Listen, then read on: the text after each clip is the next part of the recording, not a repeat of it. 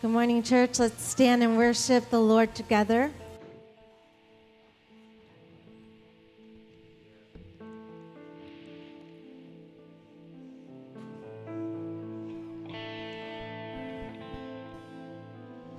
Thank the Lord for his faithfulness and his goodness to us, his overcomer, overcoming power, the authority that we have in Christ.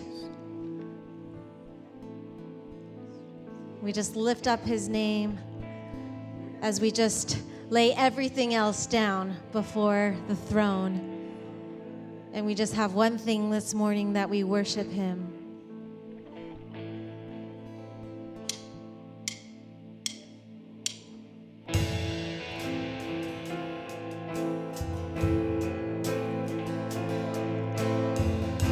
I won't forget of how you brought deliverance, the exodus of my heart. You found me, you freed me, held back the waters from my release. Oh, oh Yahweh,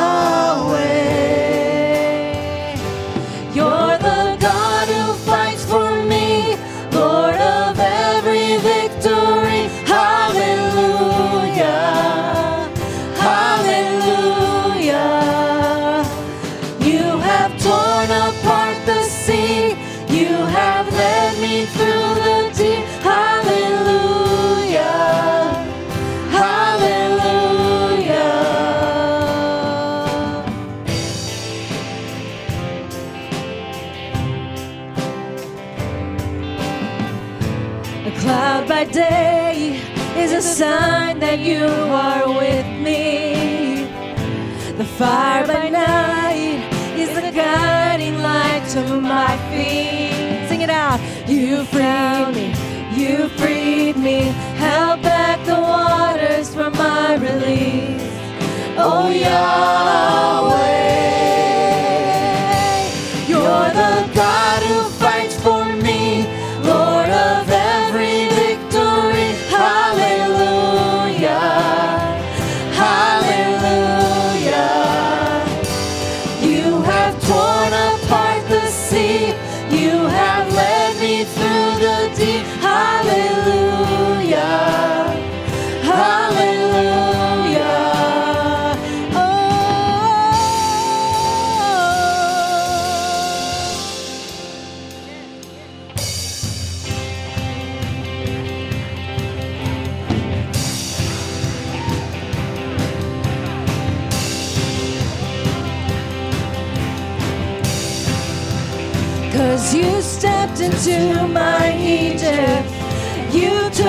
by the hand and you march me out in freedom into the promised land.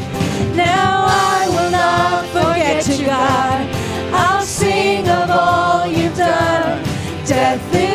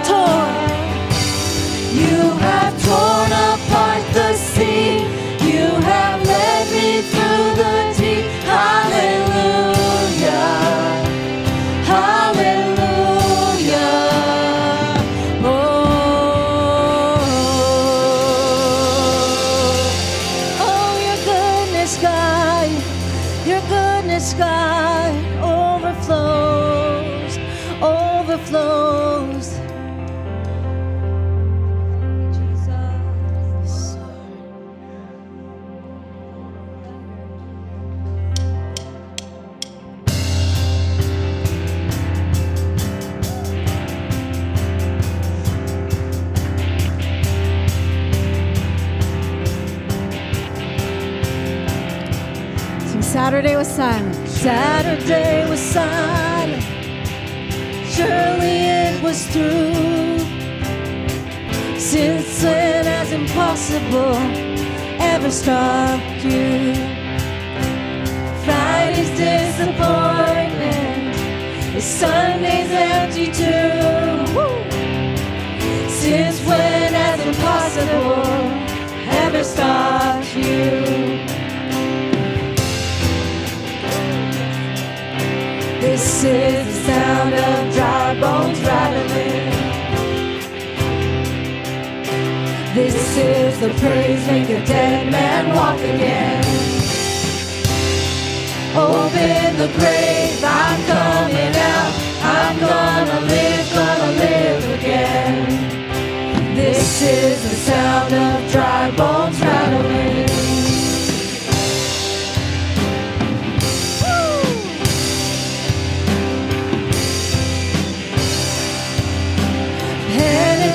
the fire, something new. You're not gonna run out of miracles anytime soon. Yeah.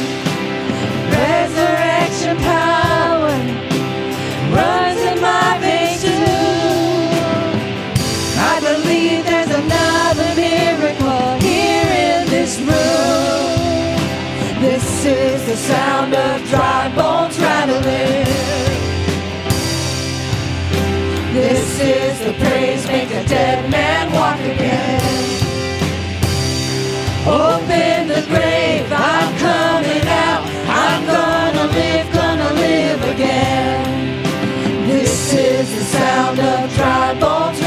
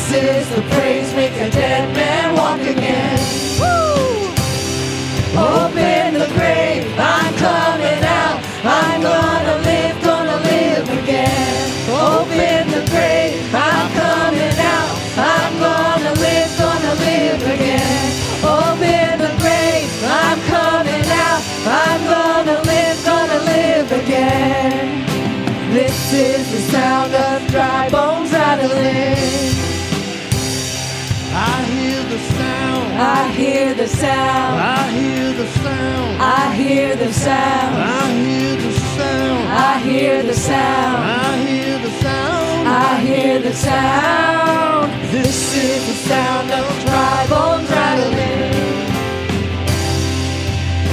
This is the praise make a dead man walk Come on, sing it out.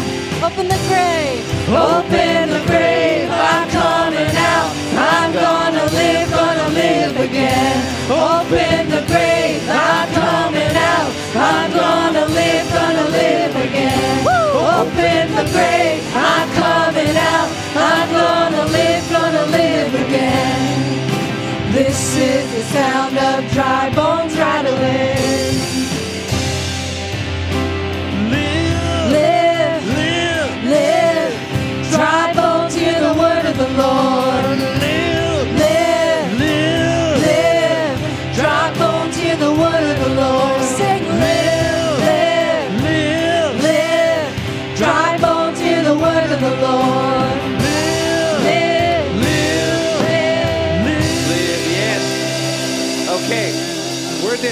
This must be the dry bones over here. We got to pray for them.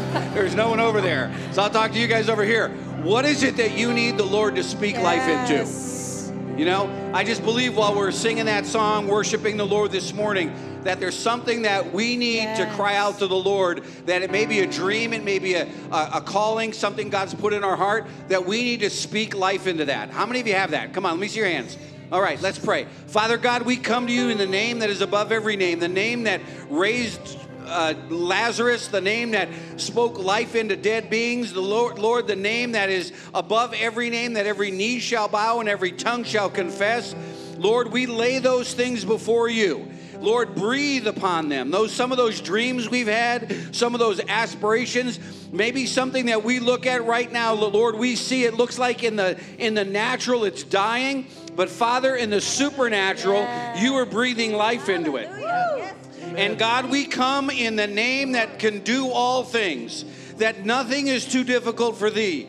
And Lord, we pray that your Holy Spirit will just infuse us with supernatural power. Lord, we glorify you this day. We ask that, Lord, your name be highly exalted. And Lord, we ask that as we put these things in your hands, that you will do something so amazing and so incredible, we'll stand back and go, wow, our God is amazing. And Lord, we just glorify you. And Lord, we don't look at what we see in the natural, but we look at the one who lives in the supernatural. And Father, we just give this to you, Father, right now in Christ's name. Let's continue to worship.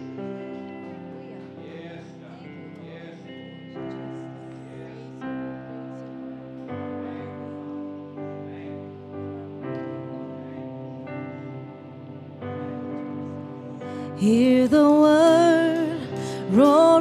as thunder with a new future to tell.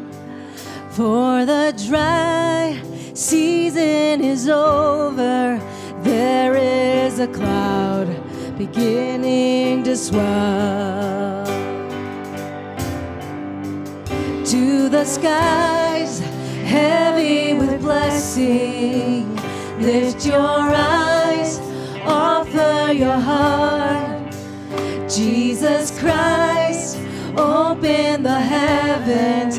Now we receive Spirit of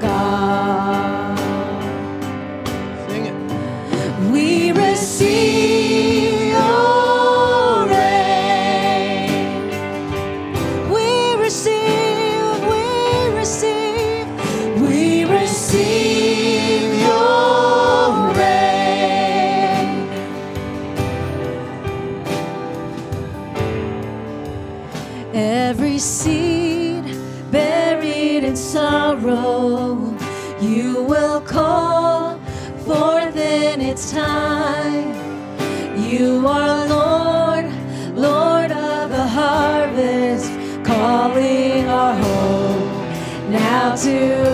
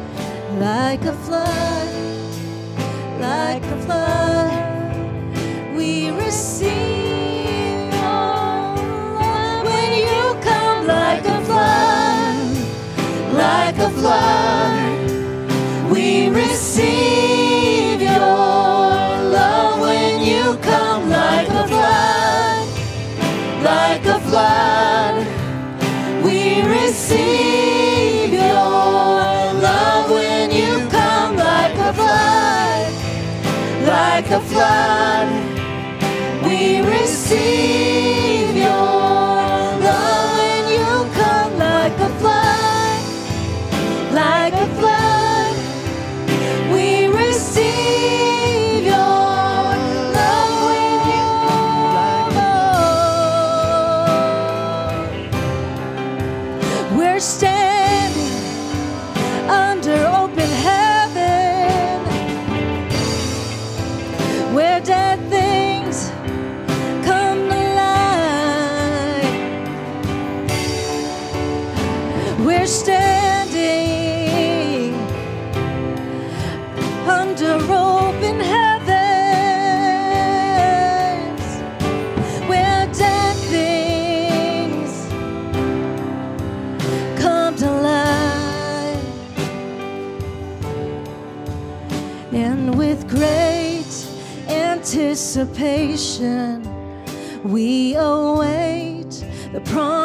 to come. Everything that you have spoken will come to pass.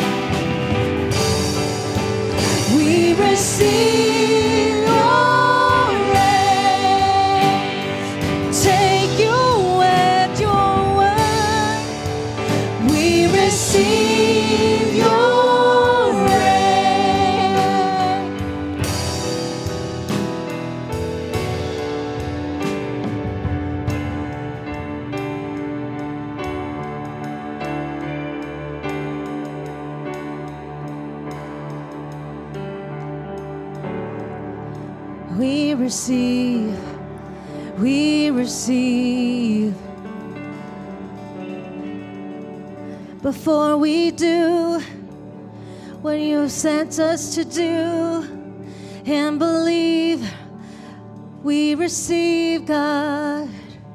We receive God.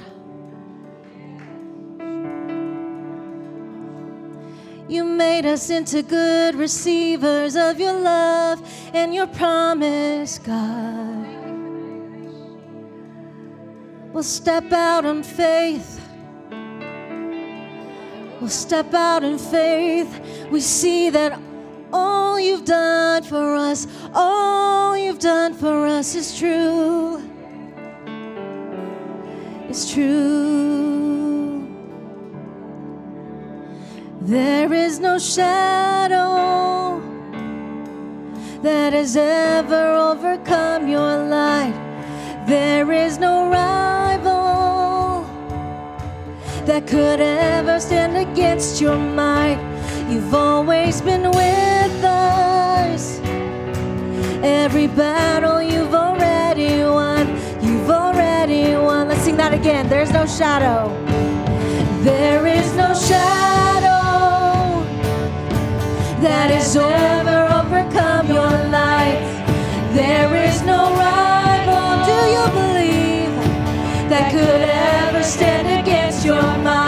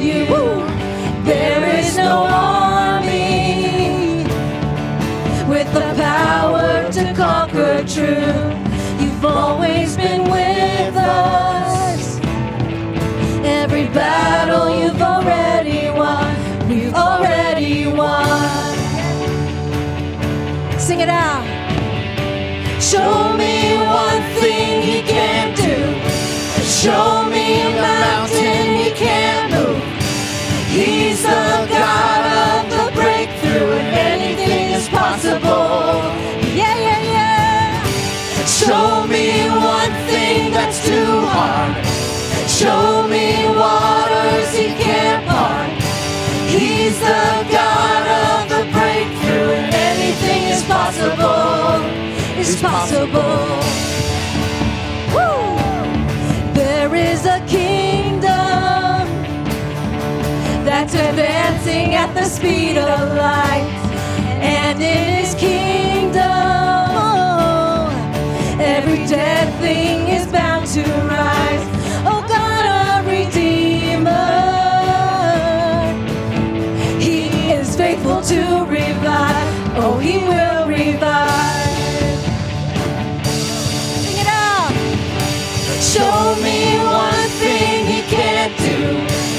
Show me a mountain he can't move. He's the God of the breakthrough. Anything is possible. Show me. Show me one thing that's too hard. Show me waters he can't part. He's the God of the breakthrough, and anything is possible. Show me. Show me one thing he can't do. Show me a mountain he can't move. He's the God of the breakthrough, anything is possible. Show me, my God. Show me one thing that's too hard. Show me waters he can't part. He's the God of the breakthrough, and anything is possible. It's possible. All right. I know this is new, but it shouldn't be new to your spirit. Because we're just saying the words, the spirit, the heart of the Word of God.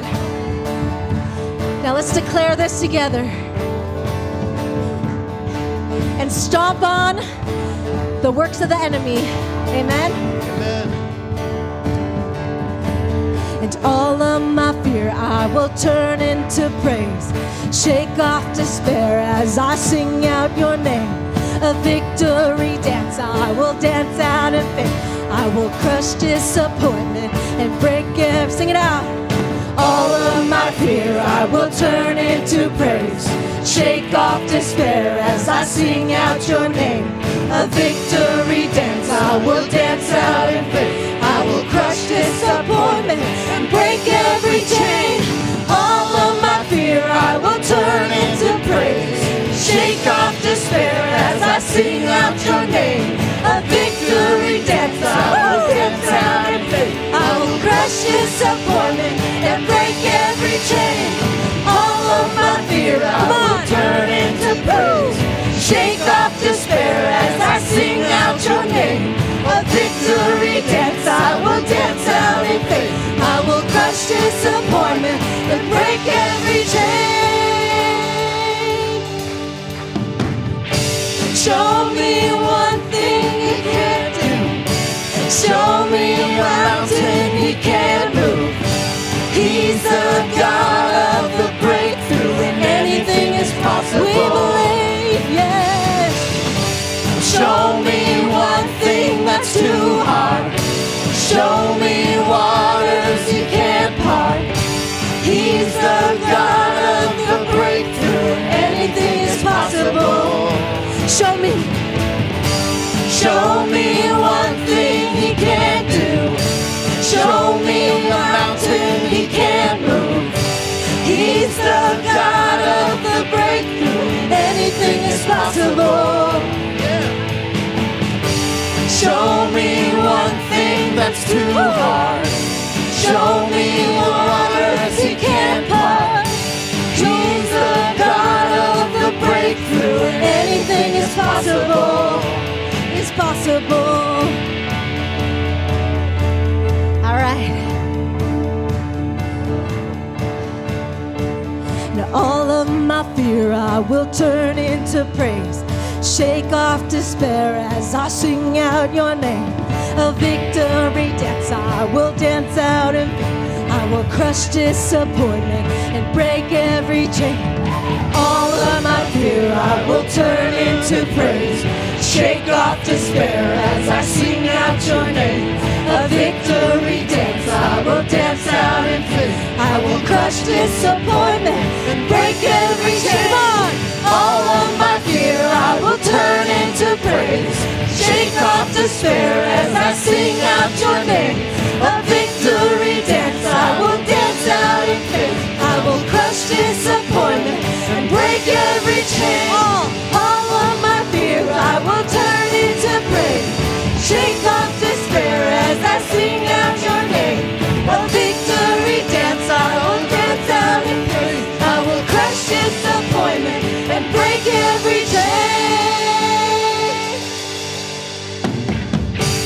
Show me one thing he can't do. Show me a mountain he can't move. He's the God of the breakthrough. Anything is possible.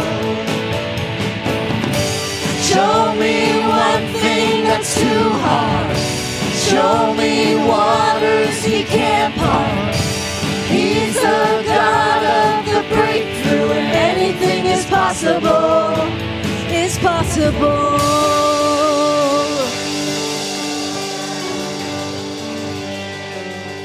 Do you believe that? Do you believe that our God is able to do exceedingly abundantly above what we imagine or ask? Amen. You know, sometimes we we put God in a box. You can be seated. Sometimes we put God in a box, but I tell you, He is a box breaker. You know, the enemy tried to put him in the grave, and look what happened. No grave could keep him, no death could keep him, nothing can overcome our God. He can do exceedingly above what we imagine or ask. I love that song. That is such a invigorating testimony. You know, the first time I heard that song, I I was listening to it, and I, my mind went to Jericho. What was the issue in Jericho? You know the story of Jericho? They were there was a trying to take over the city of Jericho, and the Lord gave him a strategy. He said, I want you to walk around the city for six days and not say anything. Just be silent. Be still. Kind of like the, the passage that says, Be still and know that I am God. And then on the seventh day, I want you to walk around seven times and then shout. And what is a shout? A shout is a proclamation of what God's gonna do. And God wants to do something powerful. And a lot of times I found this in life. The enemy wants to put you someplace where he thinks you're gonna be defeated. But the reality is, God is just putting you in a place to show you his victory. God is putting you in a place where you think the situation is greater than anything God can do. And God says, Oh, go ahead, test me in this and see if I can't part the waters.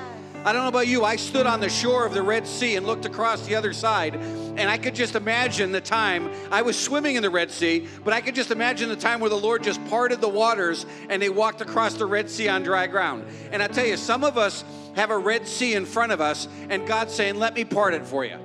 Let me part it for you. You know, we as believers, Scripture tells us, and I'm going to steal some of my, my, my wife's notes today, but I, it, she does it to me all the time anyway, so we're, we're even here. But Scripture tells us that we are more than conquerors in Christ Jesus. You know, a lot of times as believers, we don't we don't really grasp the truth of that. We don't grasp the truth that He has made us more than conquerors. That means literally the, the word that's used there is, is, a, is a, a compound word in the original language. It means, how many of you know anyone that's hyper? My she does. hey, hey, hey! No, getting even with me now, girl. Okay, hyper means what? Above, right? It's actually the, in the Greek. It's the word hooper. It means above. And then the second part of that word is an interesting word because it says it's Nikeo. Anyone know like Nike? You know, you know where Nike gets their, their name from? It means overcoming.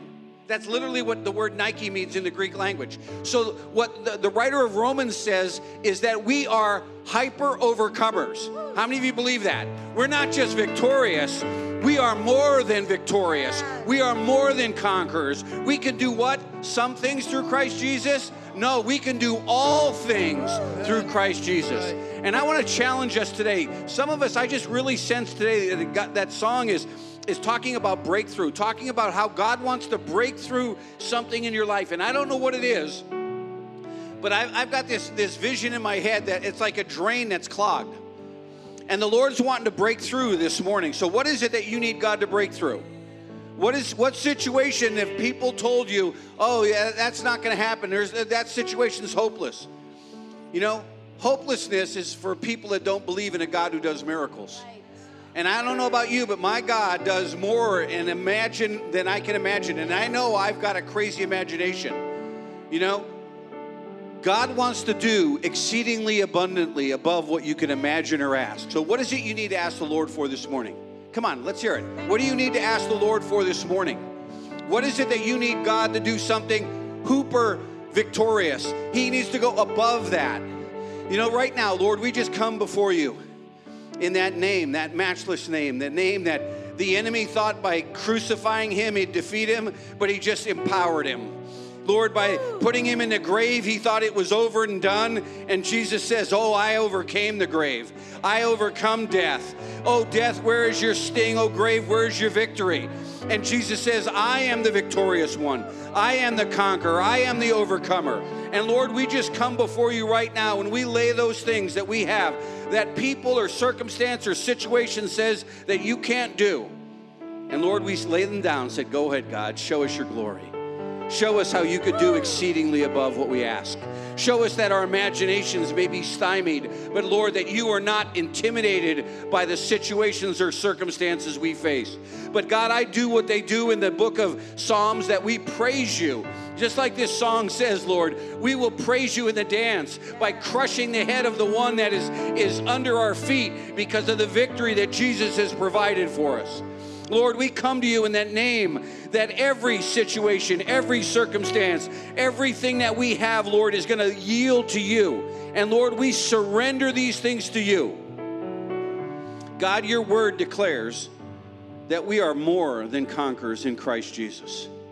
And Lord, I just pray right now, God, that you would infuse your sons and daughters with the same kind of hyper faith as this word says in, in, in the book of Romans, chapter 8, verse 27 that God, you will give us hyper faith to be hyper conquerors in the one that is above all things, in the one that sits at the right hand of God the Father, at the one who controls every aspect of our lives. And that, Lord, we know that all things, not some things, Lord, but all things work together for the good of those that love God and are called according to his purpose. So, Father, right now we just lay the situations before us. God, take our faith that may be the size of a mustard seed and make it the size of a righteous oak tree. Lord, take our faith that may have been beaten and hidden by, by the circumstances of life, and Lord, we put it into your hands, and Lord, you breathe life into it. And we ask this all in that name that is above every name. And if you believe that, say amen with me. Amen. You know what amen means? Let it be. Let it be, Lord Jesus. We believe that God is, I don't know about you, my God is a supernatural God. He's not a dead God that's laying in a tomb someplace. I've been to tombs of religious leaders, I've been to tombs of people, and every time I go, I think, you know, my God's not in there. I went to the tomb in Jerusalem where Jesus was supposed to be laid, and I went in and it was empty. You know? I didn't have to go look at a body. I didn't go have to look at a casket. I didn't have to go look at some physical substance. I, I walked in and says, He's not here, for He has risen, and He has risen indeed. Amen. Amen. Aren't you glad today's here? Yep, me too. How many of you know what today is? That's a trick question. Sunday. There you go. yeah, Sunday. You, you know what happened a few years ago? Actually, 1315 years ago, Martin Luther walked into Wittenberg, Germany, and took his treatises and nailed them on the door of a church. And he said, These are the things that my God is going to do. We celebrate that today. You know, some people say it's Halloween. I say it's All Saints' Day. It's a day that we glorify what God has done. And I tell you, God's got some great things in store for us. We're glad you're here. There's going to be a great service this week. Pastor Lynn's got a great word. She she gave me the notes to type up for the PowerPoint. It's going to be a powerful word. We want to welcome you. If you're a guest or visitor, just give us your name and your information. We want to pray with you. One of the things that we we want to encourage you to do is to really connect. You know, I I I, I did a memorial service for someone that passed away yesterday. And it was interesting because I was telling them how it's so difficult during this time. Everyone's so separated. You know, we're social distancing, we're, we're masking, we're keeping away, we're not connecting. And it's really important for us in the body of Christ to be connected to one another. And just because there's something going around, we can't we can't limit ourselves. We have to keep being connected with brothers and sisters in Christ. And I, I want to encourage you to connect. We have tons of opportunities. We have uh, things that are going on every single week. We have our Crossroads Connect. This Wednesday, Pastor Lynn's going to be doing the, the service in here with the ladies, the Saturate service. It's going to be a great time for ladies to gather together just to baste in the presence of the Almighty. You know, how many of you like to baste your turkeys? You know, you like to baste them nice and juicy. Teresa does. That's good, Teresa. You're cooking our turkeys for Thanksgiving, by the way. Uh, well, we, we, we love to baste and saturate in the presence of the Lord. And that's what God wants to do. We have men's and women's and youth and activities for children going on this Wednesday. It's going to be a great time to be in the house of the Lord. We have some great things that are happening. One of the things, if you weren't here last week, we had our annual business meeting right after service. And God, I tell you, God has done some amazing things in this church. And we had a great service. We had a great report of what was going on. There were two people that were elected Michael Cameron up here. Michael, welcome to the board. And Rebecca O'Brien, they're two, our new two board members. And uh, Mark, you could take a Selah time, brother. You know, Mark's been on the board for what, 37 years straight now? Something like that. Um, Mark and Randy in the back here. Randy's taking a Selah moment as well. We thank you for your service, gentlemen. You know, God's got some good stuff in store for this church, and I tell you, it's just beginning. You know, it's just beginning. I feel like the ball is just starting to start to roll really good, and God's doing some great things. This coming Friday night, we're having our uh, our quarterly uh, Tongues of Fire session. We're going to be having it here worship time. Uh, we're going to have Teen Challenge joining us. We have our international partners joining us. It's going to be an English Hindi service. It's going to be a great time. Uh, I, am going to be speaking, so hopefully the word's going to be good. And, uh, you know, pray for me, pray for me. It's been a crazy couple weeks. God's doing some good things, but we're going to trust the Lord. I want to encourage you, invite somebody to come with you this Friday night. And it's just a time where we're, we're not limited by, by the clock. It's just a time of worship, and it's going to be actually a global thing uh, because we have some of our partners overseas in India, and Nepal, and Bangladesh. And last uh, last month we had Oman, and we had Lebanon. So we have people, all of our partners that are working with us join in. It's a great time for us to have a, a celebration of what the Lord's going to do. Amen? Amen. Hey, uh, how many of you know Thanksgiving is coming up? You know, last uh, last year, year and a half, we haven't been able to do this, but we, have, we did something we started a few years back where we have an annual Thanksgiving meal, and we're going to do it on the 17th of November. It's the week before, the Wednesday, uh, a week and a day before Thanksgiving.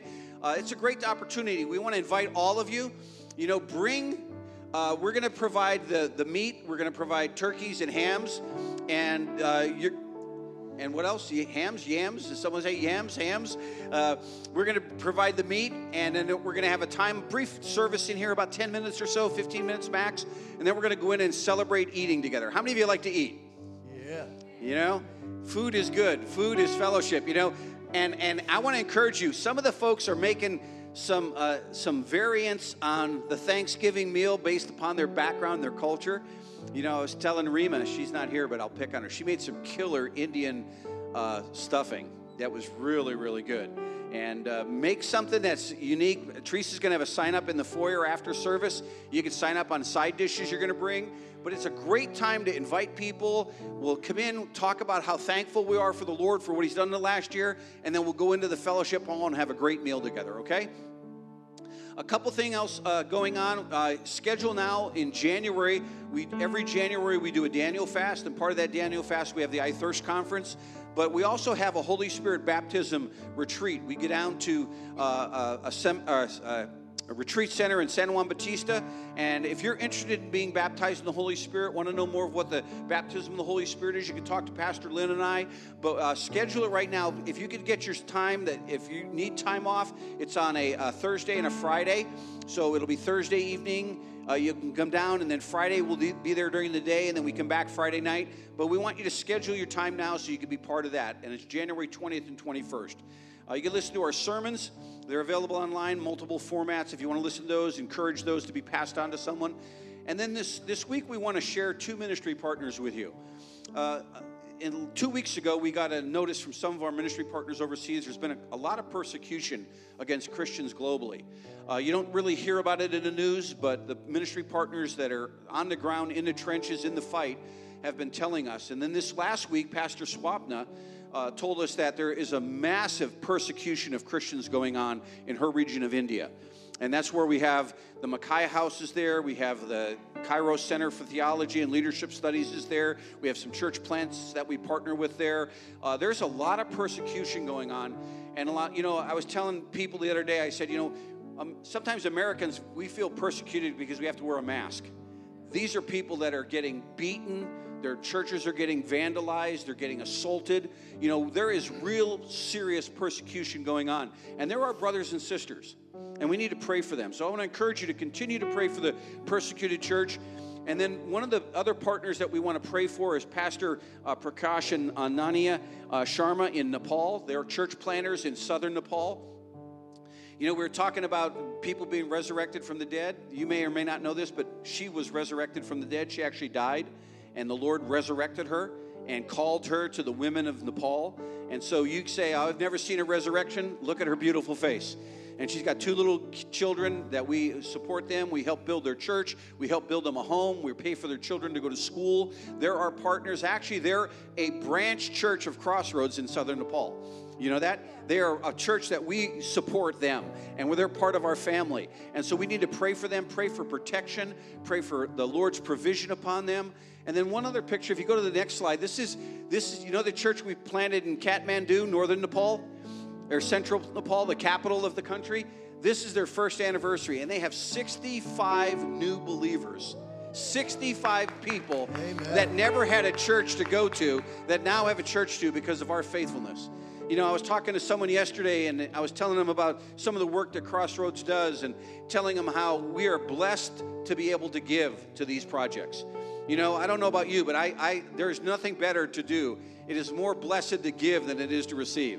You know, and a lot of times we think we we amass all of our stuff here, but just think, someday we're going to stand in the presence of the Lord, and these 65, who may be thousands by then, are going to come up to us and say, "Thank you for giving to build my church." You know, we built this church too. Uh, we built this church. So these are two churches in Nepal we built that God is going to bless and multiply. So I want to thank you for that. And as one last thing about uh, giving, God has been so good. You know, we we talk about Teen Challenge. We love Teen Challenge. We we sent them the money this week for their washers and dryers. They were blown away that we raised that money. We raised it's about eleven thousand or uh, you know, about eleven thousand dollars we raised. And I sent them everything we got, and if any more comes in, I told them we'll send you more, and that'll be for, uh, you know, detergent and fabric softener, whatever you need. But God has been so good, and they're going to be with us this weekend. So I encourage you to, to be with us. And then the last thing, this is the last Sunday of October. It's uh, traditionally Pastor Appreciation Month. Uh, if you want to give anything to our pastors, I know we've we got, you know, I have to work out more. You know, Rosie, your fudge was killer, by the way, girl. That the cinnamon in it, mmm, really good. You know, I was telling Teresa, I said, she goes, I, have never made. Fudge that's really smooth. I said, You got to talk to Rosie and get a recipe. I said, I better yet, just ask Rosie for some. She'll make you some, you know? Uh, but thank you for all of you that have given things to Pastor Lynn and Pastor Nick and Pastor Rebecca and Pastor Sandy and Matthew. We thank you for all of that, for the, the blessings you've given to us, and may the Lord bless you for that. Well, we're going to wait upon you for your tithes and offerings. The usher is going to come and let's pray, ask the Lord to bless this uh, offering. You know, one of the things that I want to always do is I always want to be a good steward of the resources God has given us. And I thank God we have a board. I thank God that we have accountants that check us and balance us and make sure that the money's going where it should be. So, Lord, we just commit this offering to you. I bless both the gift and the giver. I pray that, Lord, you would multiply what we give individually to do great things for your kingdom. Not just here in the South Valley and California in the United States, but globally with our partners. And Lord, we pray that you would even extend us even further to do greater things for your kingdom. I pray that every need of this church is met. I pray that every need of every individual in this church is met. And I pray and ask, Father, that you would just bless and protect these funds. Help them to be sown into the nations so that na- people will come to know Christ. And Lord, we just surrender to you this offering. May it be used for your glory and honor and bless each and every one of us, those that give out of abundance and those that give out of need. We ask it in Christ's name. Amen. God bless you as you give. Show me one thing he can do. Show me a mountain he can move. He's the God of the breakthrough, anything is possible. Show me, show me one thing that's too hard. Show me waters he can't part. He's the God of the breakthrough, anything is possible. Is possible. Amen. Come on. Don't you love that song? Don't you love that song? Yes. I love it because it's declaration. I'm gonna, I want to challenge you. You show me. You show me what God can't do. But the Lord says nothing is impossible with God. Jesus said that nothing is impossible with God. My sermon is upside down here. There we go.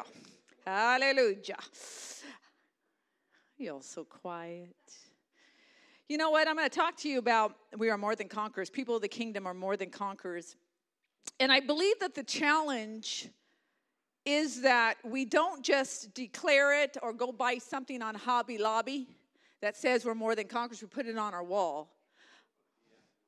Come on, Jesus. He likes Hobby Lobby, by the way.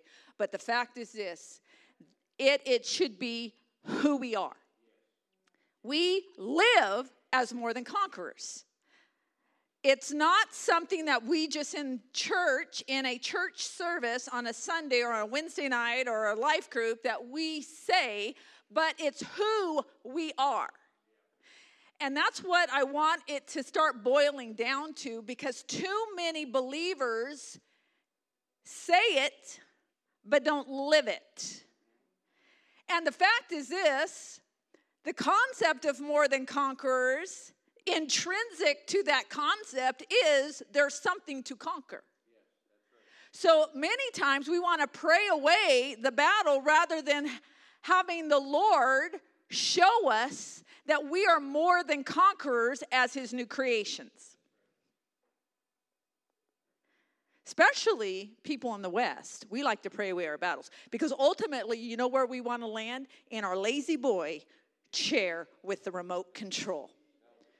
And we will do anything possible to, to remove any discomfort so that we can sit in that La-Z-Boy chair.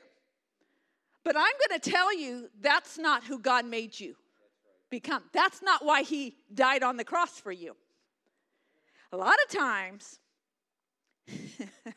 we're in a new season.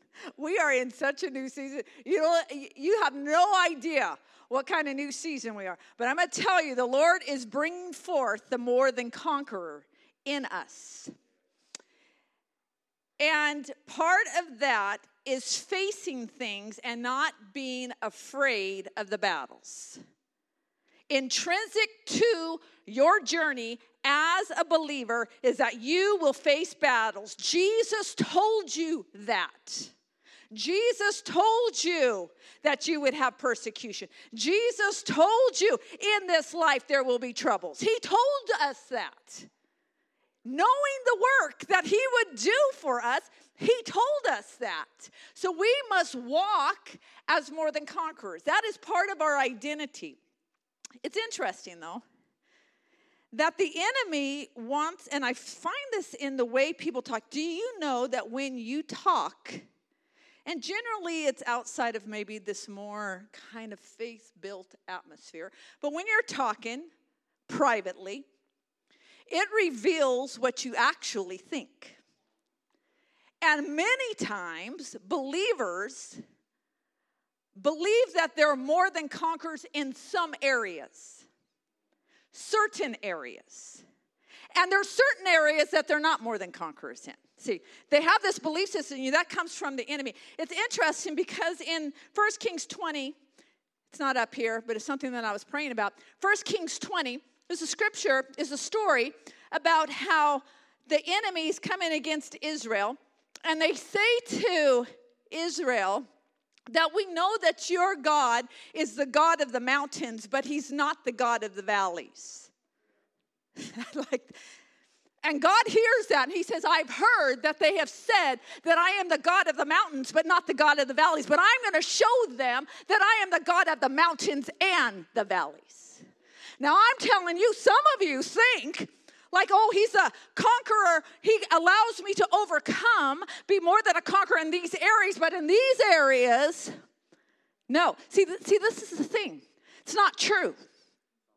It's not true about our lives, and yet we can function in a sense half victorious. I even hear, oh, even in church culture, church i mean i'm believing in the word of god more than the word of man and the more of the word of the philosophies of man and the philosophies of the religious world i believe in what jesus said I believe in what he made us become. We are more than conquerors, but many of the philosophies, even in the religious world, tell us that we God is only the God of the mountain and not the God of the valleys. And we kind of embrace that. Well, they're experts. And I kind of feel that way. The truth is this He says, I am God of the mountains and the valleys. I am the God of every circumstance in your life, every challenge, every battle in your life. Okay. Woo, I know the Holy Spirit is on me. Okay, here we go. We're a people more than conquerors. You enter into being more than a conqueror when you're saved. It's not down the road, when I become mature, it's when you're saved. The moment that you receive Christ, you become more than a conqueror. Second Corinthians 5:17 says this. Therefore, if anyone is in Christ, the new creation has come. The old has gone, the new is here. Too many Christians talk like this is a metaphor. it's a metaphor for our lives. So when I get to heaven, I'll be that new creation. What's the point of that? You are a new creation once you receive Christ. When you say, I believe in that moment, people say it can't be that simple. It is that simple. It is that simple. You receive Christ, the Spirit of the living God dwells in you in that moment. You become a new creation. And in that moment, you have everything that you need to be more than a conqueror. It's important. Uh, one of my greatest concerns for Christians globally, but specifically the Western world, because that's my, my culture, is that we don't know who we are because we don't know the Word of God. See, if you don't know the Word of God, how are you going to know who you are? And the enemy loves the fact that we have ignorance in the church. Because as long as you're ignorant, you don't know your rights and privileges. You don't know the level of the power of God in your life. Let's read Ephesians 1 17 through 20. Because the truth is, is this scripture tells us we are to know his incomparably great power. The word know is not knowledge only, like you have rote information that you can regurgitate it. No, the word know means to intimately experience. We are to intimately experience his incomparably great power. This is what Paul writes. I keep asking that the God of our Lord Jesus Christ, the glorious Father, may give you the spirit of wisdom and revelation so that you may know him better. Listen, your life is all about knowing God, knowing him. I pray that the eyes of your heart may be enlightened in order that you may know the hope to which he has called you, the riches of his glorious inheritance in his holy people and his incomparably great power for us who believe. And his incomparably great power for us to believe. Now, he's connecting the dots for you. You're to know him, the revelation of him, to know who he is, and therefore knowing his incomparably great power for us to believe. And let me give you the example of what that looks like because he just doesn't put a period there and leave us. But he says, you know what that great power looked like? This, that power is the same as the mighty strength he exerted when he raised Christ from the dead and seated him at his right hand in the heavenly realms. That's what the incomparable great power that I want you to know. Can you get that? It's not historical. It's not, I, you know what? I don't like the escapism attitude in Christians. Oh, when we get to heaven, may, you know what? We need to live it here.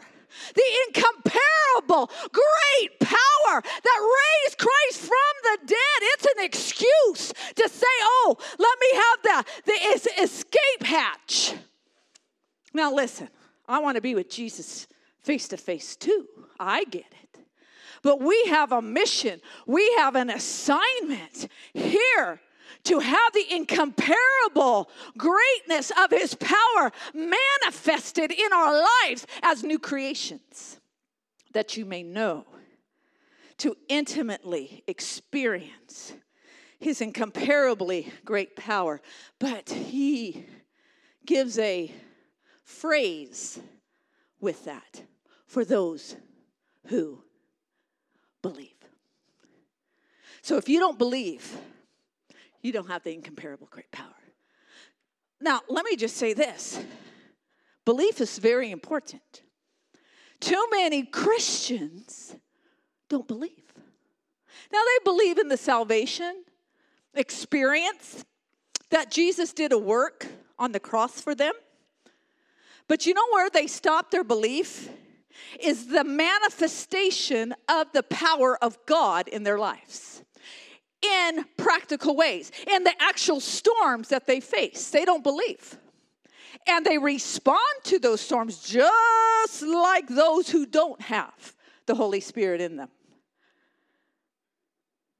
Amen or ouch? Ouch, hopefully, because we don't say amen to that. The truth is this this scripture says, I want you to know, I want you to experience. And the fact is this this incomparable power, greatness of his power, is connected to the divine nature of God. See, we don't have the incomparable power of God without being connected to his divine nature. Let's read 2 Peter 1 3 through 4. See, this is very central to us as new creations. His divine power has given us everything we need for a godly life through our knowledge of Him. Once again, knowledge of Him. I want you to really focus in on that because too many Christians don't want to discipline themselves to have knowledge of God. I'm going to get there in a minute. Who called us by His own glory and goodness. Through these, he has given us his very great and precious promises, so that through them, the promises, you may participate in the divine nature, having escaped the corruption in the world caused by evil de- desires. His divine power has given us everything we need. And through God's promises, we participate in His divine nature. His divine power is revealed to us through the knowledge of God. The revelation of who we are, the revelation of, of participating in His divine nature comes through His divine power, the knowledge of God. See, we are to participate in His divine nature, but according to this, we have to know the promises. We have to know the promises. You know, we have to know the fine print of our salvation, of who we are in Christ. Second Corinthians 1:20 says this. For no matter how many promises God has made, they are yes in Christ. And so through him, the amen is spoken by us to the glory of God. But it's difficult for us to participate in his divine nature and in his divine power if we don't know the promises. See, the enemy wants to keep you illiterate. Because central for you to be more than a conqueror has to do with you standing on the promises of God. And it's important that we're in His Word. You need to know His Word. The enemy wants you to find everything else to read, everything else to do, than to be in His Word, to know His presence, to be here in the house of the Lord so that you are challenged in His Word by leaders of, that the Lord has assigned to this house. He wants, the enemy wants to keep you ignorant so that you don't know what to stand on because the enemy doesn't play fair with you, by the way. Even though Jesus paid for it all, for you, if you don't know what he paid for, what are you standing on? Too many Christians don't know. They don't know. So they're actually disempowered. When you're not in the Word, I'm just going to be, I'm straight up with you because we're going to be build muscle Christians. That's not some sort of tagline. We go, oh, we got to market ourselves around here. So people will come, Pastor David. So I'm just going to create this tagline, you know, that we're muscle I don't give a rip about marketing Crossroads. I don't give a rip about it. You are going to be a muscle Christian so that you can be more than conquerors. And you've got to know the Word of God. You got to know the Word of God because the enemy wants to keep you ignorant so that you don't know how to stand. Having done all to stand, I stand. Because the enemy wants to convince you through the world's philosophies, through your own flesh, through the feelings, your soulishness that you give into. He wants to convince you that in this storm, God is not the God of this valley. Come on, Jesus. He has done so much for us. But we've got to know His word. We've got to know His promises. And there are so many things that are around you, swirling around you right now, resources that you have to know. And yet, the church, the Western world, the church in the Western world is weak. And yet, they have so many resources. See, because you know what? It's not about the amount of resources. It's not. It's about wanting to know, hungering. And I'm just challenging you. You know, you, you say, oh, the storm will end sometime. You know what? Not. You're in a new season because the Lord wants to show his incomparable greatness of his power. Now, how is he going to do that? He's going to do it through the challenges, the incomparable greatness of his power. The truth is this the Word of God tells you that you should share in His divine power. The Word of God tells you that you share in His divine nature through the promises of God, and therefore you are more than a conqueror. That's who you are. That's not just what you do in certain moments, that's who you are. Okay, let's read. Romans 8 31 through 39. Such a popular scripture this is. What then shall we say in response to these things? If God is for us, who can be against us? He who did not spare his own son, but gave him up for us all, how will he not also, along with him, graciously give us all things? Who will bring any charge against those whom God has chosen? It is God who justifies. Who then is the one who condemns? No one. Christ Jesus, who died, more than that, who was raised to life, is at the right hand of God and is also interceding for us. Who shall separate us from the love of Christ? Shall trouble or hardship or persecution or famine or nakedness or danger or sword? As it is written, For your sake we face death all day long. We are considered as sheep to be slaughtered. No, in all these things, we are more than conquerors through him who loved us. Now, he doesn't say, No, these things will never happen to you. No, we just entered into Christian Disneyland. He doesn't say that. He says, No, in all of these things I just listed to you, we are more than conquerors through him who loved us. For I am convinced that neither death nor life, neither angels nor demons, neither the present nor the future, nor any powers, neither height nor depth, nor anything else in all creation will be able to separate us from the love of God that is in Christ Jesus our Lord. That is who you are. You are that your DNA now as new creations is more than a conqueror. Now you may have to use that muscle, but you are more than a conqueror. Because just remember, he said that you would know the incomparable great power of Christ, the same power that raised Christ from the dead. That you would know that's what makes you more than a conqueror the promises of God in Christ Jesus. As I read you in Second Corinthians 1:20, all of the promises of God are in Christ Jesus. And to that we say amen to. That makes you more than a conqueror. You are more than a conqueror. But it's important because so many times we associate being more than a conqueror. Those of you that listen to Filled to the Brim, you're going to hear some echo. It's good for you though, because it's going to get deep now. We associate more than a conqueror with the battle outside of us. Um, Oh, Pastor Lynn, somebody at work, you know what? They're coming against me. This thing's coming against me. This other thing outside of the government's coming against us. External, external, external. But you know what? I'm going to tell you something.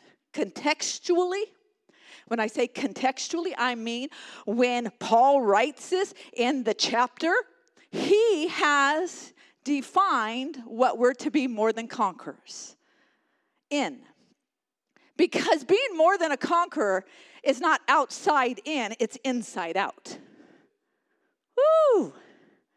It's from the internal external if you don't have it internally, conquering those things internally, the private world stuff, the flesh stuff, you are ill equipped to fight against the enemy.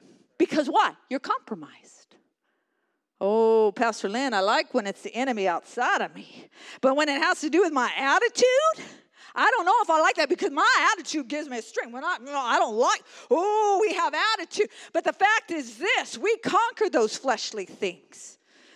One area, and I, I don't know if I ever write a book, this would probably be very central to it because I really believe it's the one of the core elements of powerful living in Christ is conquering old mindsets. Oh my goodness. How the old mindset comes up so easily. But we now are new creations, and those mindsets that we have, they generate our activity. They generate what we do. They generate what we say. They generate our decisions. And we have to conquer old mindsets. Now, I just read to you and you all cheered, and I love that, that nothing can separate us from the love. We're more than conquerors. But in that very same chapter, by the way, he first addresses old mindsets. We like the end of the story. The end of the story is I want to dance. But what about the fact that he's saying now we got to have minds of the spirit, not minds of the flesh? Because in order for us to be more than conquerors, we have to make sure we have a mind of the Spirit. Okay, here we go. Romans 8, 5 through 9. Those who live according to the flesh have their mind set on what the flesh desires. But those who live in accordance with the Spirit have their mind set on what the Spirit desires. The mind governed by the flesh is death, but the mind governed by the Spirit is life and peace. I want you to remember those two words life and peace. The mind that's governed by the Spirit is, not sometimes, is life and peace. Okay, we're going to come back to that. The mind governed by the flesh is hostile to God. It does not submit to God's law, nor can it do so. Those who are in the realm of the flesh cannot please God. You, however, are not in the realm of the flesh, but are in the realm of the Spirit. Why? You're new creations, if indeed the Spirit of God lives in you. He's addressing your mindset. See, if you're going to believe his promises, if you're going to believe his word more than your own flesh, you've got to embrace the mindset of the spirit. You cannot be more than a conqueror with a mind of flesh. This is where Christians go wrong. They're saying they're more than a conqueror, but they're using their mind of flesh. Now, I'm going to say this. I'm just telling you what the word says. Not I didn't write Romans. It'd have been cool if I did, but I didn't. But Paul defines the mind of the spirit. And what did he say it was? Life and peace. So, what we do is we go and say, Do I think with a mind of life and peace? Is my thought anxious, fearful, in despair, hopeless, regurgitating what the world is telling me? Or is my mind life and peace? Come on, we're just going to tell it like that. Because that is connected to whether I'm going to be more than a conqueror and whether that greatness of his power is going to be manifested in my life. Because I can't do this in my flesh, but I surely can do it in the power of the Holy Spirit. The same Spirit that raised Christ from the dead lives in me, but my mind needs to be a mind of the Spirit, controlled by the Spirit. And I'm going to tell you the greatest battlefield for the believer is this. Oh, how we tumble into despair. We tumble very quickly into despair, into the spirit of death, in the spirit of anxiety and fear. And I'm going to tell you more than now, more now than ever in this crazy world that we live in there is a lot of despair out there. There's a lot of hopelessness. There's a lot of negativity. There's a lot of fear. There's a lot of anxiety. There's all that. And we are not to have that kind of mind. Your mind, you say, oh, but Pastor Lynn, you don't understand. My mother had it. My grandmother had it. My great grandmother had it. I'm going to tell you, you, my sister, you, my brother, are a new creation. And that incomparable greatness of power dwells in you. Oh, come on, Jesus. He wants his children to experience everything that he has. And therefore, you say, Well, are you condemning me because I have the. You know what? No. What I'm saying to you is take captive those thoughts. Oh, we all have them. We all have them. We're all in process. But too many Christians excuse the excuse themselves because of process. Oh, come on. Oh, we're on process, Pastor Lynn. Yes, we are. Yes, we are. But it doesn't discount the truth that you have overcoming power in you. That you have the ability to say, these mindsets that are trying to take me captive, now I'm going to take them captive and I'm going to bring them under Christ Jesus. And if I have to do it a million times today, I'm going to do it. Woo! 2 Corinthians 10 4 and 5. The weapons we fight with are not the weapons of the world. On the contrary, they have divine power to demolish strongholds. What are strongholds? We demolish arguments and every pretension that sets itself up against the knowledge of God, and we take captive not just some of the thoughts, we take captive every thought and make it obedient to Christ. If it's not life and peace, it's not a thought from the Holy Spirit. I'm going to pull it back, Lord, into your peace.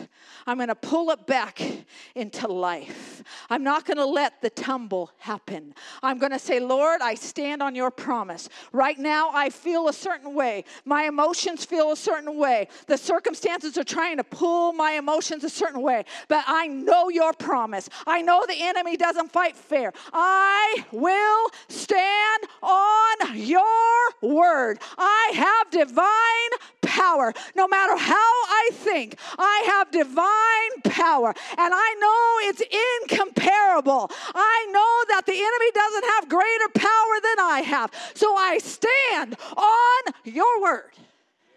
You are more than a conqueror inside before you see it externally. Oh, Jesus, I know you want people to know this word. I know that the enemy wants to say to you, but God is only the God of the mountains, not the God of the valleys. Not the God of this situation, not God of this generational thing handed down to you, but I'm telling you, your God is the God of the mountains and the valleys. So we are able to conquer mindsets, fleshly mindsets. And I'm going to say there's a reason why Paul put that in Romans 8. Because more than conqueror comes here. I believe. For those who believe, the incomparable riches to be made known for those who believe. We are able to conquer sin. We're able to conquer sin.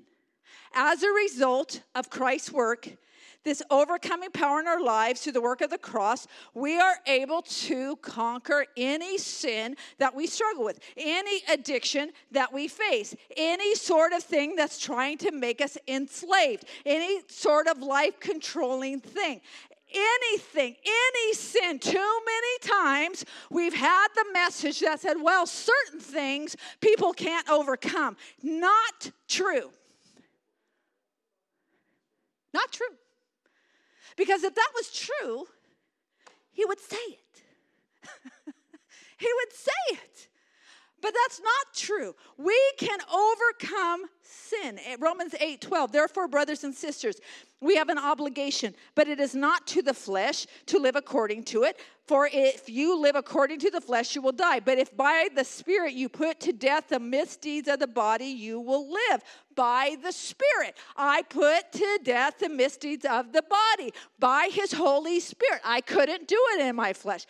And let me just say this why do believers expect unbelievers to have power over sin? They don't have power over sin. Quit criticizing the world for their lifestyle. Why? Because they don't have power over sin. We are like pointing our fingers. Don't point your finger. It takes the power of God in your life to conquer sin. But now we can conquer sin. You know, before, in a couple chapters before, he writes, Romans 6 18, he tells the people, You have been set free from sin and have become slaves to righteousness. Listen, scripture says this, Jesus says this. You're going to be a slave to something. It's either sin or righteousness, but you cannot be a slave to righteousness without the Holy Spirit. And he says, But you have no longer are a slave to sin. This is the declaration of independence, people, from sin. It's been declared over you that you no longer are a slave to sin. I don't care what sin you may face.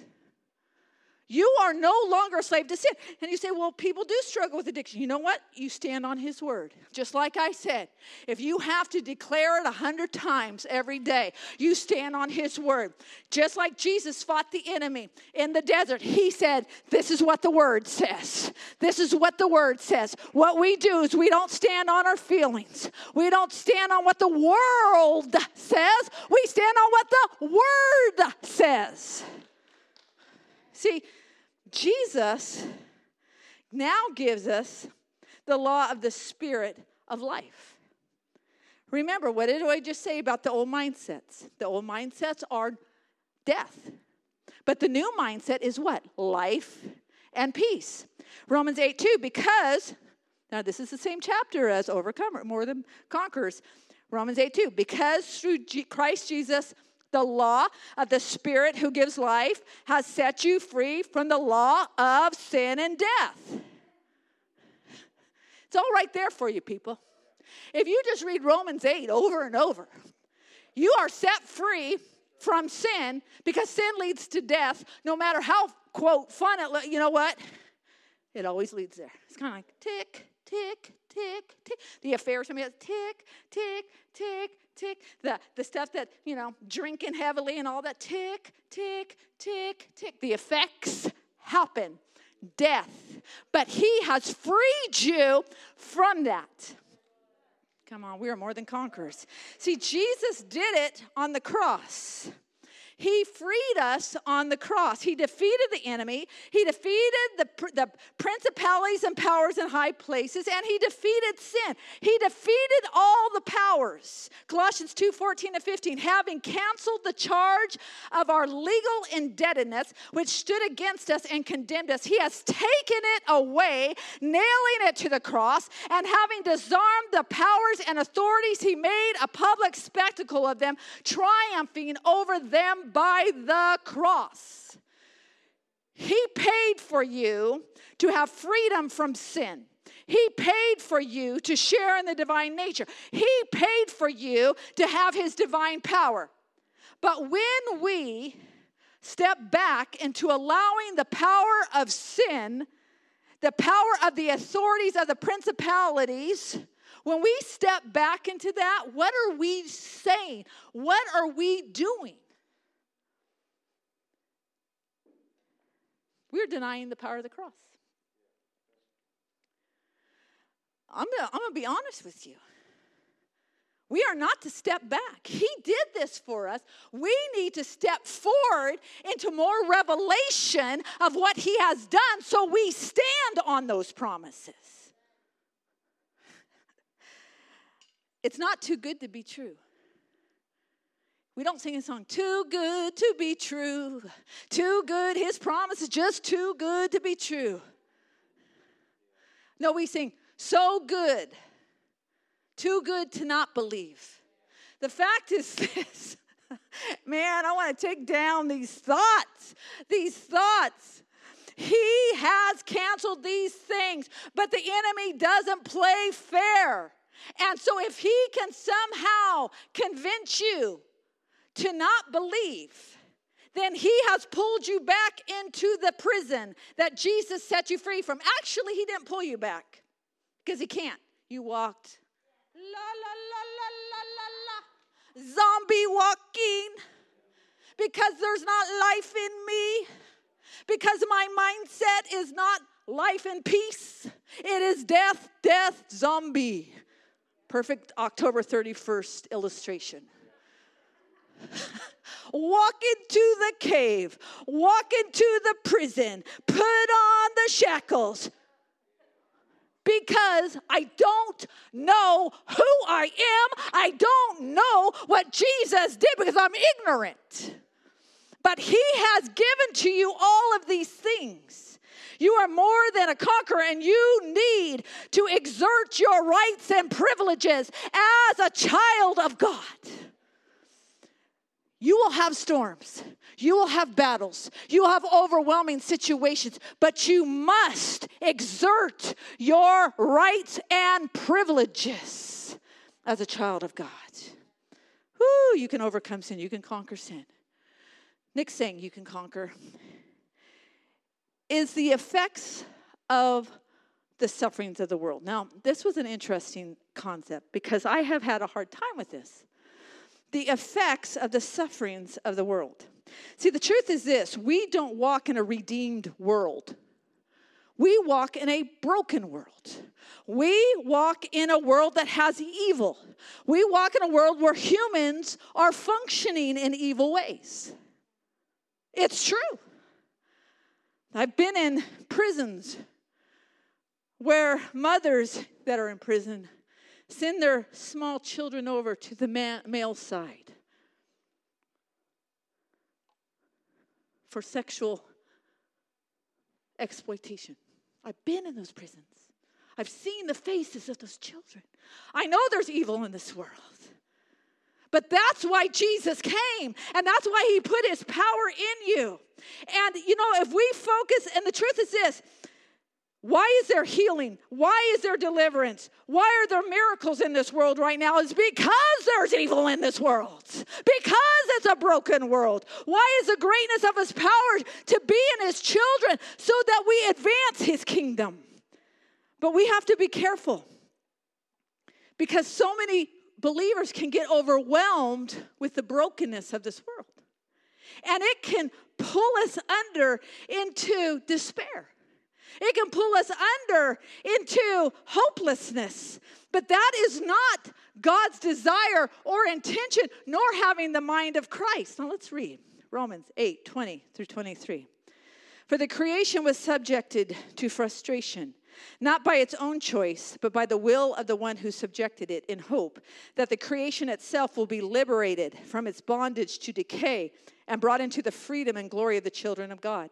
We know that the whole creation has been groaning, as in the pains of childbirth, right up to the present time. Not only so, but we ourselves, who have the first fruits of the Spirit, groan inwardly as we wait eagerly for our adoption to sonship, the redemption of our bodies. My body's aging I just turned 56. I looked in the mirror and I said, You know what? You're getting wrinkles, more wrinkles. Fact is this we still live in a broken world. You know, when I started Women of the World, I was young. I was young. It started in 2001, 2002. How many years ago? That was a long time ago. Anyway, and the fact is this I was younger. And I started, I'm like, Lord, what can I say? I go and I'm ministering to women in much dire situations than I'm in. What can I tell them? Here I am in a Western world and freedom for women and all of this stuff. What word can I bring to them? And you know what the Lord told me? Oh, I don't want you to bring your word. I want you to bring my word. I don't want you to bring what you could promise. I want you to bring what I promise. Come on, let's get us a mind of Christ here. All of the promises of God are for every believer, for every situation. And in this broken world, we are not to lose hope because our citizenship is not of this world. Don't you dare. I'm going to tell you if you're looking for your citizenship to be of this world, you will lose hope very quickly. But our citizenship, you know what? The Lord is recalibrating the church. I'm just going to preach it the way He gave it. Our citizenship is in heaven. Titus 2 11 through 13, he talks about the blessed hope. For the grace of God has appeared that offers salvation to all people. It teaches us to say no to ungodliness and worldly passions and to live self controlled, upright, and godly lives in this present age while we wait for the blessed hope, the appearing of the glory of our great God and Savior Jesus Christ, who gave himself up for us to redeem us from all wickedness and to purify for himself a people that are his very own, eager to do what is good. We always, every day, have a blessed hope a blessed hope. You know what hope means? For those of you that need to remember it, it's an optimistic state of mind. Optimistic. In the midst of the decay and the wickedness and the brokenness of this world, we have a blessed hope. And not only do we have an optimistic state of mind, we have expectation of a positive outcome. Woo! What's the problem? Too many Christians, gloom, despair, agony on me, la da da. And he's saying, We have a blessed hope. The world is hungering for hope. We have a blessed hope. We have expectation. And the fact is this your faith, my faith, is connected with the nurturance of our hope. Hebrews 11 1. Now, faith is the substance of things hoped for, the evidence of things not seen. We are not to tumble into hopelessness. No matter, and I know their sufferings. I've been with people in those dynamics. Recently, we, Pastor David I minister to the persecuted church. We've met pastors have been beaten badly. We have been with people. I know that there's sufferings, but in the midst of the suffering, we have the blessed hope. Don't let the brokenness of this world pull you under into despair. You have the mind of Christ to say, you know what? There's a blessed hope for everyone, for every person. What else can we conquer? The overwhelming battles and circumstances. This is this is a truth that I want you to dwell in that in your we do have overwhelming battles and circumstances. I say overwhelming when we don't know how to pray. When we feel overtaken. There are times it does happen. Scripture doesn't deny that experience. And in Romans 8 24 through 30, he addresses this. He says this, but hope that is seen is no hope at all. So, what is he going to address in a minute? He's going to address when you're waiting for a victory. He's addressing, see, hope is seen as no hope at all. You don't need hope if you see it. He's saying, listen, you need hope because you don't see it. And I'm calling for the faith in you for that situation. I'm calling it forth because you're going to have hope rather than despair. You're going to believe God before you see the outcome. But hope that is seen is no hope at all. Who hopes for what they already have? You don't need to. But if we hope for what we do not have yet have, we wait for it patiently. In the same way, the Spirit helps us in our weakness. So what is he saying? I know that you're in this circumstance. You're gonna. You're. It's feeling a little overwhelming. But in the same way, the Spirit helps us in our weakness. We don't know what we ought to pray for. But the Spirit Himself intercedes for us through wordless groans. And He who searches our hearts knows the mind of the Spirit because the Spirit intercedes for God's people in accordance with the will of God. And verse 28, it's on the wall, it's sold at Hobby Lobby. And we know that in all things God works for the good of those who love Him, who have been called according to His purpose. Whew. He's saying, You are more than a conqueror right then in that overwhelming situation. You are not more than a conqueror later after you get what you are hoping for or want. In that moment, when the storm is swirling, when you feel overwhelmed, I have made you an overcomer. You are more than a conqueror right now. Why? Because the Holy Spirit's going to pray through you right now. You may feel overwhelmed. You may not know how to pray. But right now, the Holy Spirit's, oh, I got you. I got you. That's a promise that you have. The promise of the Holy Spirit, the Spirit of grace, the intercessor, the comforter, the one that comes alongside of you is right there and right in that moment. Before you see an outcome in the physical realm of victory, you are more than a conqueror because nothing can separate you from the love of God. so when the enemy comes to you and he says, Oh, look at the battle you're facing, look at the battle you're facing. See, you're not a conqueror because look at, at the battle. You know what you say? I stand on His word. I stand on His word. The Holy Spirit's going to pray through me. In my weakness, He is made strong. I know I can believe, I can have hope. Lord, even in this overwhelming situation, even in the feelings that may try to come and pull me under. I can be more than a conqueror because your Holy Spirit's present. Your uh, my Abba Father is present. As Romans 8 15 says, the Spirit you received does not make you slaves such so that you live in fear again. Rather, the Spirit you receive brought about your adoption to sonship, and we cry, Abba, Father, Abba, Father. Nothing can separate us from the love of God, not even overwhelming situations, things that we don't understand, things that we can't even use our human words to pray about because we are overwhelmed with it. Right in the midst of that, the Lord says, But you have my divine nature, and in that means that you are more than a conqueror. And I stand on that word.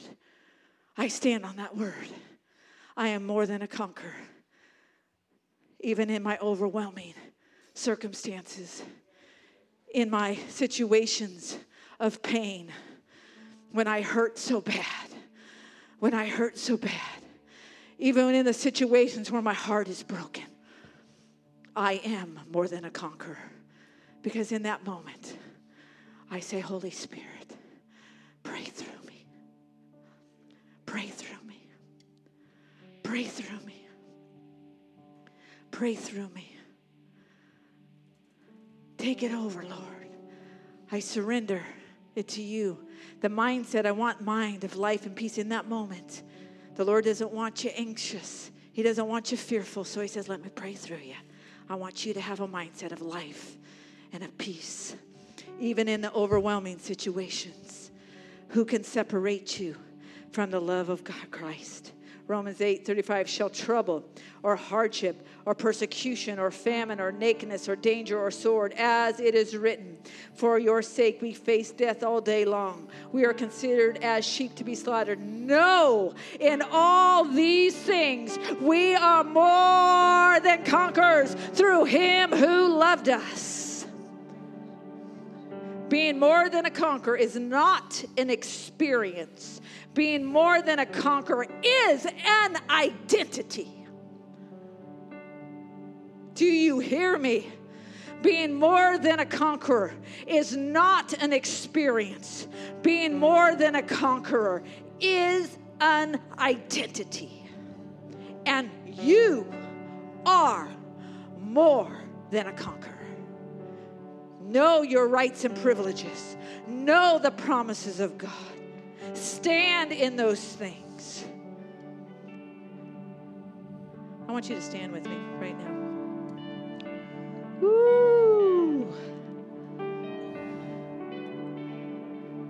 See, this is the thing.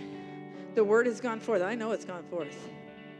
But you know what's more important than that is translating it to your life translating it to your circumstance, translating it to your mindset, translating it to what you're battling right now. You need to tra- let it be translated. It's not a metaphor. It's not for the sweet by and by. There's nothing to conquer up in heaven, by the way. There's nothing to conquer in the sweet by and by. Here is the time yes. to be more than a conqueror. And the truth is this you got to stand on the truth. You say it's too good to be true. Well, why then, in this verse, when he's talking about being more than a conqueror, he says, Nothing can separate you from the love of God. See, the fact is this his love for you in every situation his empowerment that he paid for on the cross. See, too many times we say, oh, he died on the cross. Yes, he did. And those things, the sin was made dead. He conquered death and sin, but he also was resurrected to new life. You are not only dead to sin, but you are resurrected to new life. And as a reason, that's why when we do water baptism, you go down, but we don't just leave you down, going, oh, good, you are dead to sin. Whew. Now you will be physically drowned.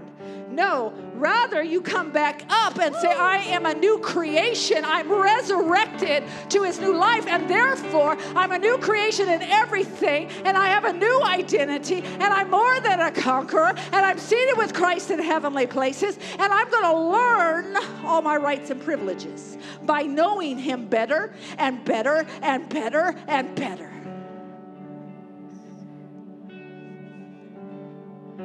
Yes, Lord. Come on.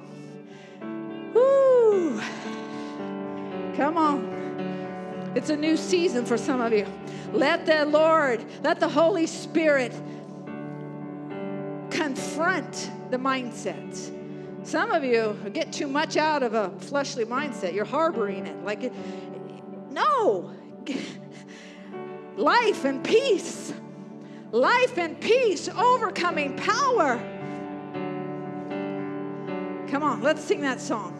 We're going to worship. We're going to worship. Come on, worship team. And all of my fear I will turn into praise. Shake off despair as I sing out your name. A victory dance I will dance out in faith. I will crush disappointment and break every chain. All of my fear I will turn into praise. Shake off despair as I sing out your name. A victory dance I will dance out in faith. I will crush disappointment and break every chain. All of my fear I will turn into praise.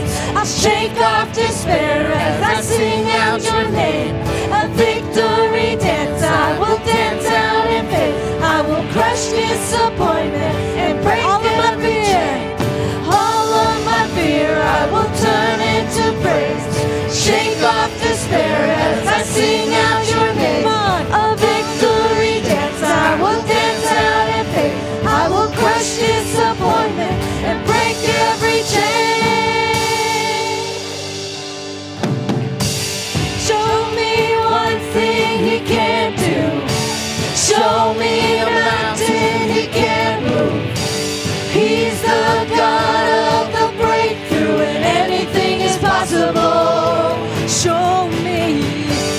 Show me one thing that's too hard. Show me waters he can't part. He's the God of the breakthrough, and anything is possible. Show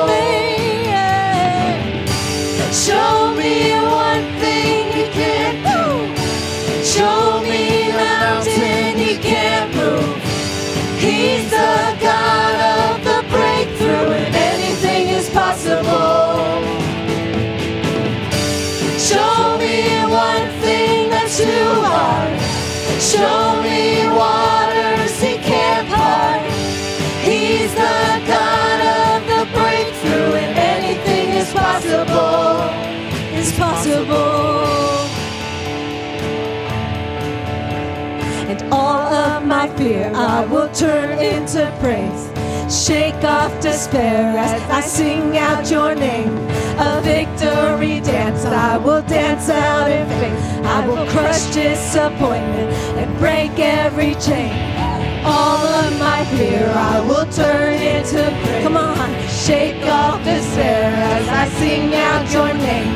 A victory dance I will dance out in faith. I will crush disappointment and break every chain. All fear I will turn into praise.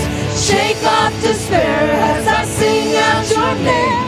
A victory dance I will dance out in faith. I will crush disappointment and break every chain. All of my fear I will turn into praise. Shake off despair as I sing out your name. A victory dance I will crush disappointment and break every chain. Show me one thing he can't do. Show me mountain he can't move. He's the God of the breakthrough, and anything is possible. Woo! Show me one thing that's too hard.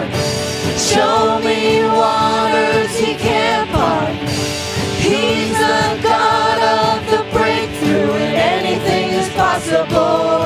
Show me, show me one thing he can't do. Show me a mountain he can't move. He's the God of the breakthrough and anything is possible. Hey, show me one thing that's too hard. Show me waters he can't He's the God of the breakthrough, and anything is possible. Is possible. All right. Woo! I'm going to tell you.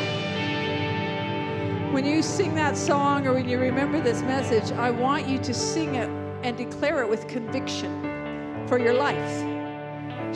You know what? When I sing that song, I'm all like, you know what? I've been in the faith a long time. I've been at the Red Sea. I've been in difficult situations. I've been saying, I don't know where the provision is going to come from. And I can say, You show me one thing He can't do. I dare you. He's a God of the impossible. Oh, that we would make this incarnation of our life, that we would translate it to our life. You know, it's interesting because as I was singing the song, I thought, oh, the Indian people would love this. You know, and I've done many times women's conferencing, I've done them in Bangladesh, I've done them in very difficult situations. And you know what? They have such rejoicing in the hope. Sometimes we lack that. Well, Pastor Lynn, he didn't do it the way I wanted. I don't think that's in the Bible. God will do exactly what you want when you want it. No. He's going to do it. All things work together for the good of those who love him and are called according to his purpose. We trust. Lord, it doesn't mean we don't have overwhelming situations. We do. We have battles, we have storms, we have pain, we suffer. This is a broken world. But in the midst of that, you say, and guess what? You're more than a conqueror. Nothing can separate you from the powerful love that I have for you. That powerful love which was manifested through the cross and resurrection, that gave you everything, that divine power to be shared with the divine nature, that incomparable greatness of his power for those who believe. Listen, right now, I want you to just, I just want you to stand in that promise. I want you to let your mind be renewed by that promise. I want you to take captive the thoughts of despair or hopelessness or fear or anxiety and say, I bring those under Christ Jesus. I bring those under Christ Jesus. That is not who I am. That is not the destiny, even in the midst of the storm. That is not the place I am to dwell. Lord, we take those things captive. Nothing can separate us from your love. Lord, we thank you for your word. May we live this word. May we walk in this identity as more than conquerors in your name. God bless you as you go. Have a great day and be nice to the kids tonight, okay? God bless you. Show me one thing he can't do. Show me a mountain he can't move. He's the God of the breakthrough, anything is possible. Show me one thing that's too hard. Show me waters he can't part. He's the God of the breakthrough, and anything is possible.